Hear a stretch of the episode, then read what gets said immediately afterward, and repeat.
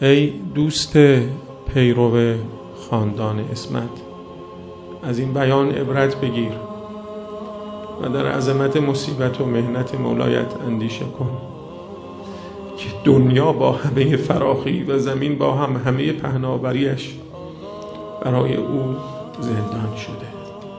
مال اون زمین. شما فکر می‌کنید اگر به پدر مادری اجازه ندن بچهشو ببینه. به کدومشون بیشتر سخت میگذره؟ بچه که یادش میره ما یتیمان آل محمدی صلی الله علیه ولی خدا وکیل احساس یتیمی می‌کنیم شده یه روز صبح شما بلنشین چشتون رو پاک کنیم بی بابای من کو قرار بود ما امام داشته باشیم. کو. ما که حس نمی کنیم. ما تمام برنامه‌مون جدی اینجوری طراحی می‌کنیم رسما. بدون امام زمان علیه السلام. امام زمان علیه السلام تو زندگی ما هیچ جایی نداره. یعنی شما جایی از زندگی لنگی داره خالیه. تو برنامه های علمی جایی هست بگی این اینو میرم توسل می‌کنم از حضرتش می‌گیرم. شده؟ نه جایی نداره که همه زندگی مرتبه. من در دعای فرج بیشتر نگاه به خودم می‌کنم. در که من گفتم ببین یه خودتو رها کن برای فرج ما دعا کن. برای فرج ما که دعا بکنی فرج تو هم حاصله. اگه فرج خودتو نمی‌خوای یعنی گشایش امور تو نمی‌خوای اونی که ما تضمین کردیم. اما کی برای فرج من دعا بکنه؟ غیبت یعنی این. یعنی امام زمان نون می‌ذاره تو سفرت نمی‌بینی.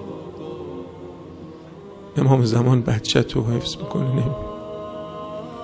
دست نوازش به سر تو و بچت می‌کشه نمی‌بینی. دلت شور می‌زنه دست می‌کشه رو سینت آروم میشه نمی‌بینی. از همه تشکر می‌کنی. به جز اون. همه رو خدا خیر بده کارای تو رو حل کردن به جز اون. گویی که اصلا او وجود خارجی نداره. معنای غیبت یعنی این.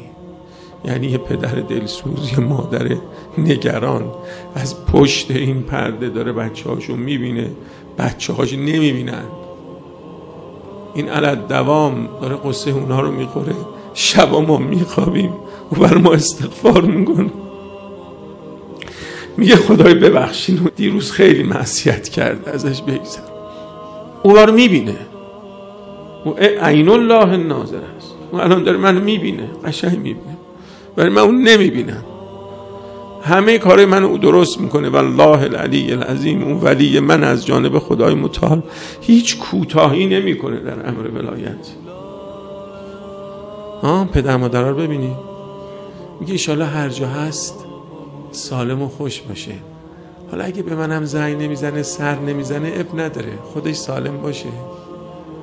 نکنه امام زمانی رو بگه.